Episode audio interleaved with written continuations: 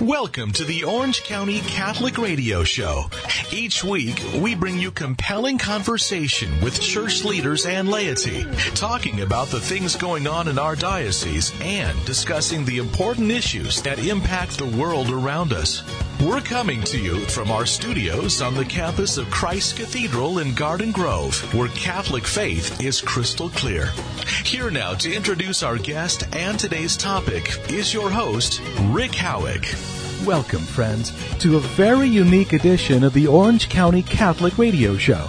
My name is Jim Governale, and I'm delighted to be the radio program manager for the Diocese of Orange as we assemble many great programs for you to enjoy each week on relevant radio, like Empowered by the Spirit with Deacon Steve Greco, Cathedral Square with Father Christopher Smith, Music from the Tower with host David Ball, and last but not least, Orange County Catholic Radio with Rick Howick. Now, for today's episode, we're giving Rick the week off, at least for the first half, as Bishop Timothy Freyer co-hosts along with Father Al Baca. We're going to take a listen to their recent conversation that was recorded for a Facebook live stream presentation. So, without further ado, here's Auxiliary Bishop Timothy Freyer of the Diocese of Orange. Good morning. Thank you for your patience as we had some technical difficulties. It seems what everything's working perfectly about a half hour before we actually start and then something goes crazy. So I appreciate your patience and your willingness to join us. It's a great joy for me to be with you uh, this morning as well as to have Father Al Baca, the director of the Office of Evangelization and Faith Formation, join us for our time together. Uh, so we'll talk about the Emmaus Institute, and then we'll answer some of the questions that have been coming in and are coming in. So, Father Al, maybe to start, if you'd like to lead us with a prayer. I'd love to. In the name of the Father, the Son, and the Holy Spirit. Amen. Lord, we praise you and we thank you for your goodness, and we ask your blessing to be with us, especially in this time. We ask, Lord, that you place that fire in our hearts that will help to spur us on to evangelize and to share the good news of Christ the good news of the church, and that we may be um, a light in these very, very difficult times, a comfort and a strength. We ask all this through Christ our Lord. Amen. Amen. The Father, Son, and Holy Spirit. Amen. So Father Al Baca is a classmate of mine. We were in seminary together, and so it's always good to be able to see you. I know he's going to charge an exorbitant fee for his guest right. appearance. I'll probably have to take him to his favorite authentic Mexican food uh, restaurant Taco Bell for lunch. But thank you, Father Al, for being here. So maybe if you could talk a little bit about yourself and how you ended up in, in this position. I sort of feel like I have to defend myself. I don't know. I, no, the, uh, it's great to be here. As Bishop said, we are classmates going all the way back to uh, seminary. Now he's my boss um, here at the uh, cathedral. But before this, I was working um, in Washington D.C as the National Director for Ecumenism and Interreligion, uh, the point person to all the different religions, uh, Christian and non-Christian, um, about the Catholic Church. And I have to say, even at that time, uh, there was this thing about evangelization. There was this sense that, okay, um, I'm, I'm tied into this. I know, but how? And it was an important feature for me.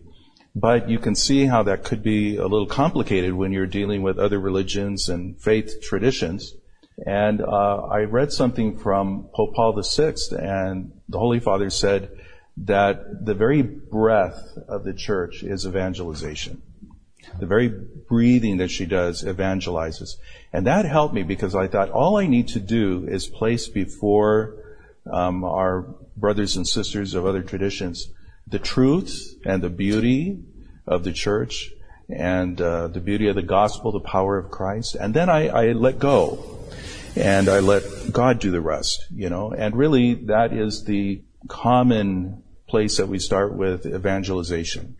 So, coming from that work to this work has not been a, a huge uh, transition, but actually has been kind of threaded very nicely for me. So now it's just more obvious. And so uh, with evangelization, it's about having that privilege, I think, of um, trying to inspire us towards um, the work of Christ, and and really it has to be something that looks off into the future, so that I think evangelization is preparing for the coming of Christ. That's simple. Yes. We believe that. We believe that the Lord is coming at the end of all things. And we remember we have that, that very sad question of Christ in the gospel. Will there be any faith when I come back?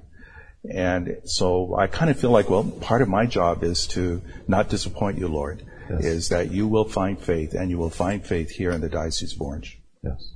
Thank you. And when you were talking about that, it reminded me when I was at the Ad Limina visit in Rome back in January.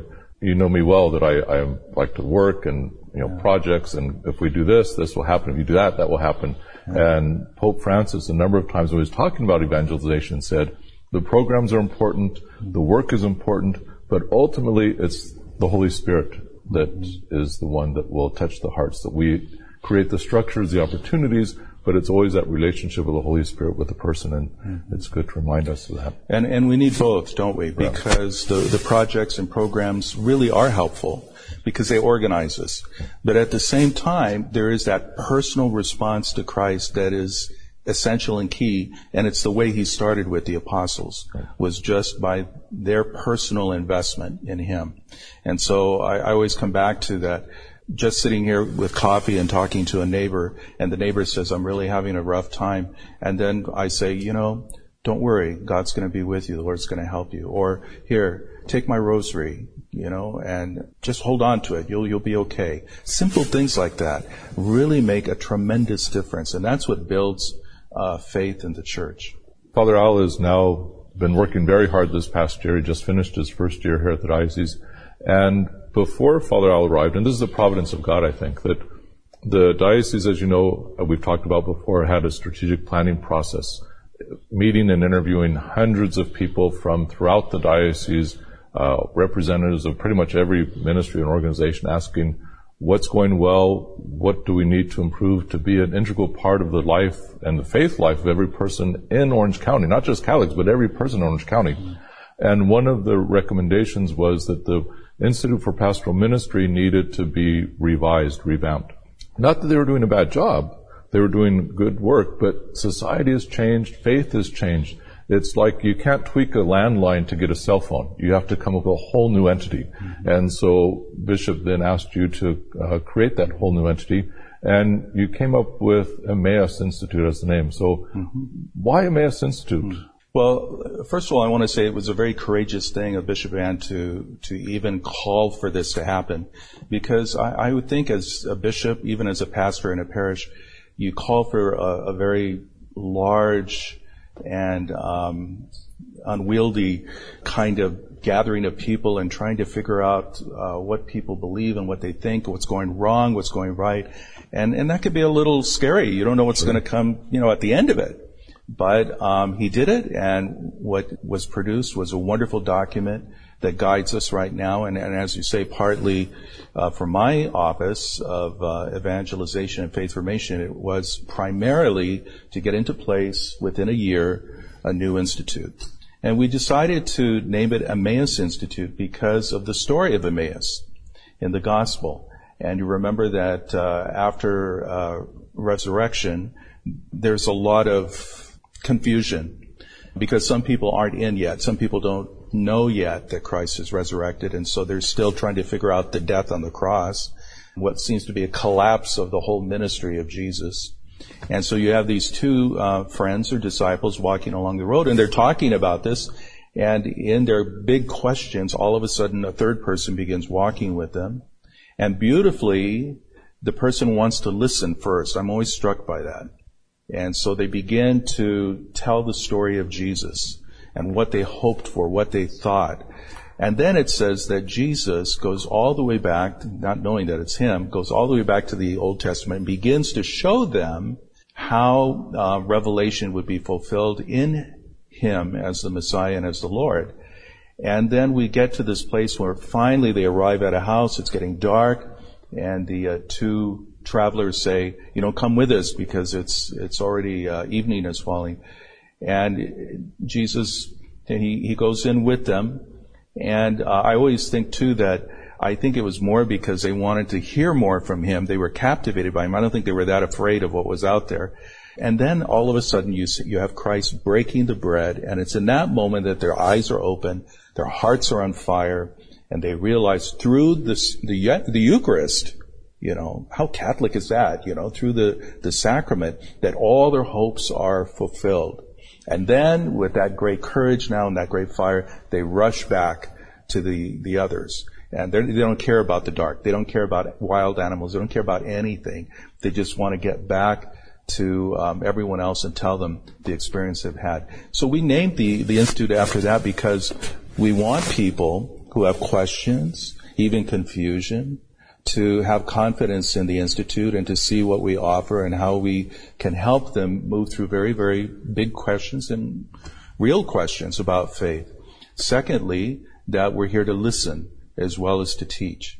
And so listening means um, engaging uh, another person and respecting where they're coming from and trying to understand their place, not a uh, conversation that dominates and also that uh, it's a learning experience. So in the same way that Jesus was teaching and showing how he's the fulfillment, that's part of our mission too, is to show how the church is the fulfillment of the promise of Christ and how that can help you become a better Catholic, a, a stronger person of faith.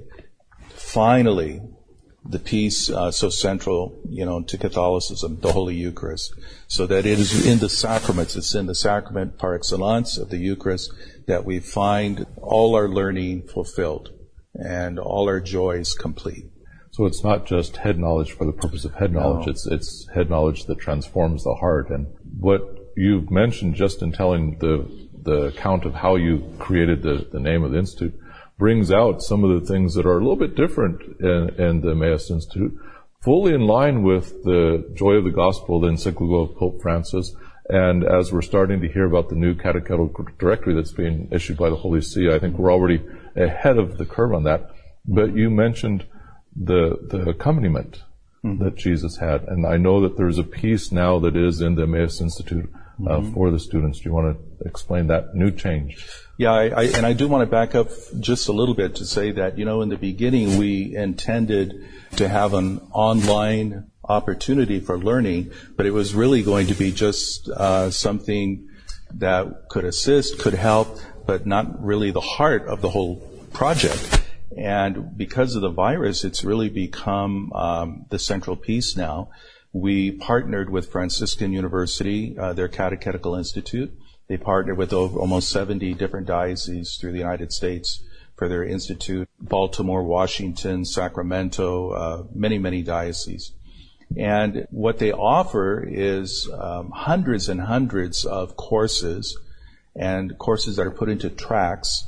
That means if I want to see what would uh, engage me as a Catholic school teacher, these are the courses that I should take or someone who's working with RCIA, or someone who just wants to know about better uh, parenting. So it's not always closely tied just to, you know, doctrine.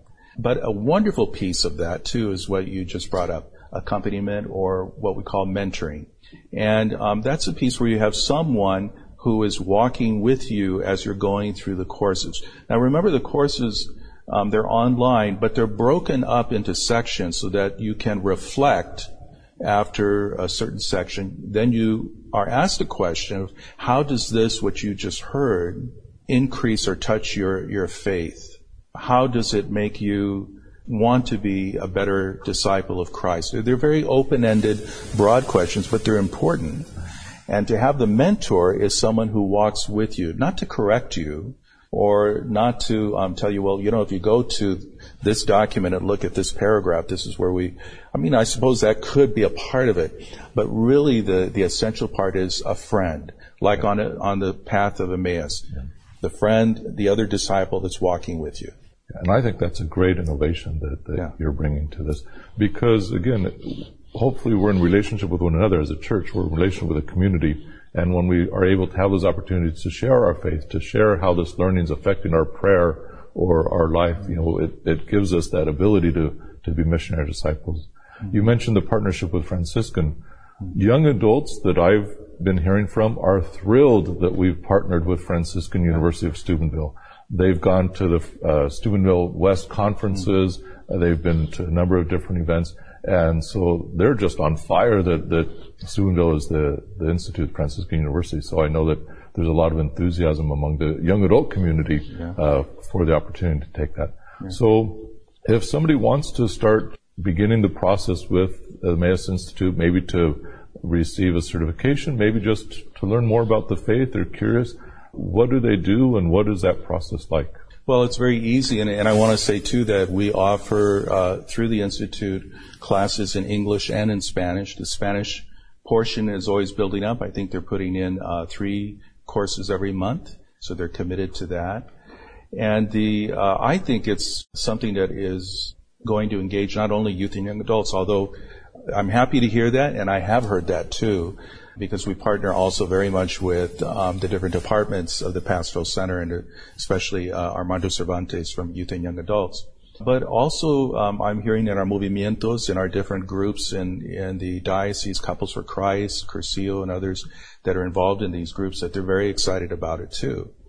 So I think what we're we're looking at is um, a new way to engage people, a new way to enter into a relationship through the church, and um, coming to stronger faith and, and better faith that will guide us.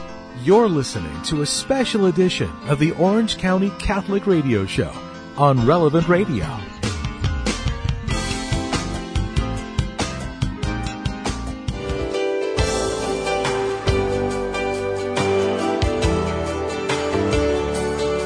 Welcome back to this special edition of the Orange County Catholic Radio Show let's get back now to this very unique Facebook live stream online chat with Bishop Timothy Freyer and Father Al Baca. So I think what we're we're looking at is um, a new way to engage people, a new way to enter into a relationship through the church, and um, coming to stronger faith and, and better faith that will guide us. And so they go online, they register. Yes, um, thank you. If you, it's very simple, you can just go to uh, Emmaus Institute at RCBO, and that will guide you. Once you get into Emmaus Institute, click in there. That'll guide, you right into registering. And I do want to say the registration is for a whole year. Once you register, it's $75 for a year. And I want to underline that because people keep asking me, oh, you mean $75 per course? And I'm saying, no, it's per year. You can take as many courses as you want at your convenience. It also includes every year we have a retreat that's going to be set up. That retreat will also be free. That's within that $75. So it really is a great uh, opportunity. So I, I think we probably could not do better. Yeah, I, I think so. I, I think our, our people are saying this is really a really cost savings. That's why you keep getting yeah. the question yeah, Wait, right. seventy-five dollars a course, right? And you're like, no, you can you can yeah. do a hundred courses if you want at seven bucks and right. fifty cents then yeah. per per course if you break it down. That I know there's a great enthusiasm that you were very aware of, of trying not to burden the the yes. the people financially with that, and so mm. that's a, a great aspect of it. And I know that you still have a plan that when we're physically able to be back together, there will be some in-person mm. classes. You've developed a, a big roster of, of people ready that were ready to teach That's until right. the pandemic hit. That, that was a wonderful thing. Is you know before the virus, um, as you said, we were we were planning all on live or live uh, classroom teaching, and we have over over 120 teachers, people, priests, uh, consecrated religious lay people who had already signed up to teach. We're already we had their syllabus, we had curriculum, we had everything uh, ready to go, and then the virus hit. But the virus will not be forever, and we will get back to um, the best approach, which is live classroom teaching.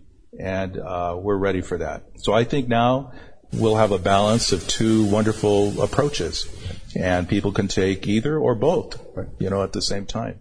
Thanks for, for all your good work. Thanks for, for coming by. You're welcome to stay. I'll be answering some questions uh, that people have been submitting. You'll be free to sure join. But great. if you've got things to do, I won't be offended. And no, no, okay. I'll stay with you. Good, good. So thanks for all the questions that you've been sending in. I appreciate them. I know that uh, there was a person that had submitted a number of questions, primarily directed to, to you, Father Al. Um, but I know that some of those questions were answered in person back in I think it was October of last year. Uh, you've had conversation with them and, and correspondence. So we won't rehash all those questions that have already been addressed, uh, but we'll try to find the ones that seem to be resonating with, with most people. Again, some put them in the comment section on Instagram, on my feed at Bishop Freyer, some put them on the diocesan uh, feed, also on Facebook, and then others send them through uh, direct messaging. You're very famous. Oh, hopefully yeah. famous, not infamous. Yeah. Uh, so uh, the first question: Are there plans to reopen the schools in person or digital?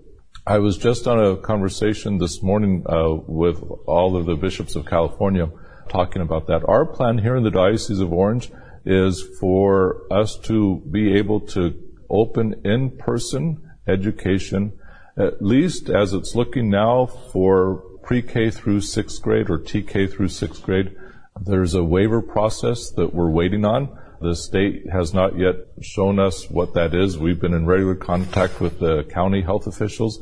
They're waiting for templates, so we are planning in person. Uh, I know that for preschool and I think kindergarten, that those are already definite, that those are. So if you're looking for in-person preschool, you can contact our schools to sign up for that. I'm sure those slots will go quickly preference probably is going to be given to families that have their other siblings in, in person in those schools as well.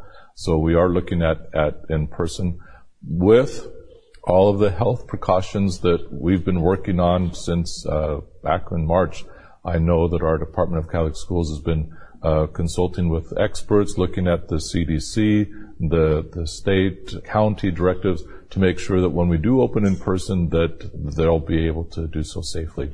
The science, as I've been hearing from the different experts, is indicating that there's a study done in Germany, for example, that children don't seem to pass the virus as much as adults do. And in one of the studies, they said having children back together may actually slow the spread of the virus, that they may become a barrier for that.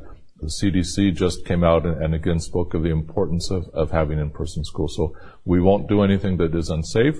For those families that are nervous about sending their child to in-person school. We also have a remote academy uh, that used to be at St. Polycarp School, but now it's open to anybody anywhere that wants 100% online. There is that uh, remote academy, so you can sign up for that, and everything will be online. You won't have to worry about sending kids. So we're providing both in person in the majority of our schools and then the remote academy has adoration of the Blessed Sacrament been placed on hold in our diocese during this time? So right now, a parish could choose to have a service, which would be exposition of the Blessed Sacrament with readings, prayers, and benediction. Uh, that would be allowed. It would be outdoors. People keeping physically distance. The churches are not open for all day adoration or all time prayer right now, but we are able to have that time, specific time of gathering where people can come and adore the Blessed Sacrament. I know also some parishes have, have had it uh, throughout the pandemic, and people can have drive-in adoration where the Blessed Sacrament's exposed, people stay in their cars. So adoration is a great gift. It's a great source of healing. It's a great source of strength. Uh, just to be able to be with our Lord in that unique, special relationship of seeing Him face to face as Father Howells mentioned, the, the disciples of Emmaus after that encounter with the Lord, their hearts were burning as they walked with Jesus and they were filled with joy at, at seeing Him. So please encourage your pastors, your parishes, if they aren't providing opportunities for adoration of Blessed Sacrament, to do so and to go and pray. In normal times, we have the adoration of the Blessed Sacrament 24 hours a day, every day a week in, in our diocese. Bishop Johnson, that was one of the first things he did when our diocese was founded was created that program of adoration. And he asked that we go and adore Jesus and pray for an increase in vocations to the priesthood and religious life, as well as for the holiness or the sanctification of all the people here in the Diocese of Orange. As you know, in our diocese, we've been blessed with many, many vocations. And I think a big part of that is because of your prayer asking the Lord of the harvest to continue to send people into the harvest. We've been blessed with a number of people going to religious life as well as diocesan priests. So please continue to spend that time in prayer. Bishop, maybe I can jump in for a minute, sure. minute too, just to say that um, the three bishops of our diocese have um, been very, very generous in your time in processions. Yes. So we had you in the back of a pickup truck, remember? Yes. At Blessed Sacrament and with the monstrance and we went through the neighborhoods.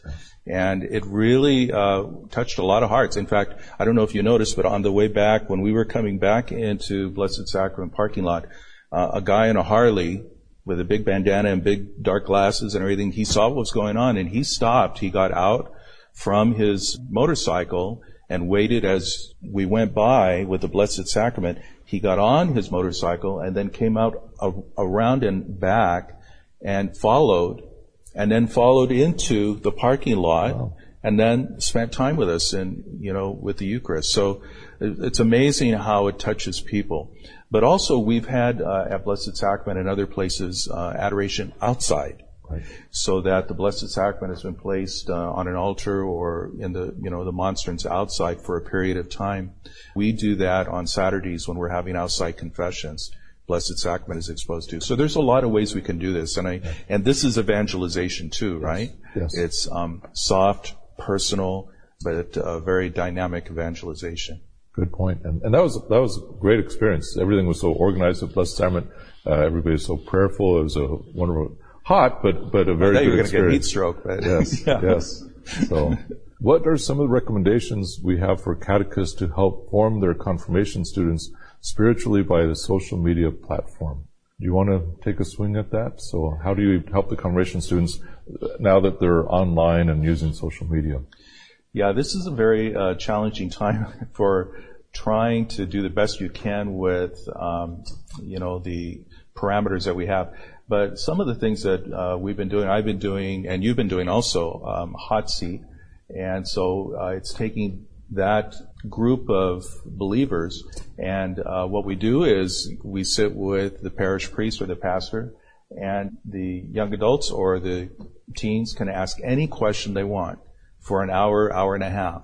And so it's our job to respond to that and to give them good information. And it's always wonderful. It's always a lot of fun. In fact, we had one with um, young adults where a young adult came later who had been on that and decided to um, actively look at entering the seminary. Right. So, but um, I think there are different creative ways that we can do this, um, uh, and I think we have to think outside the box.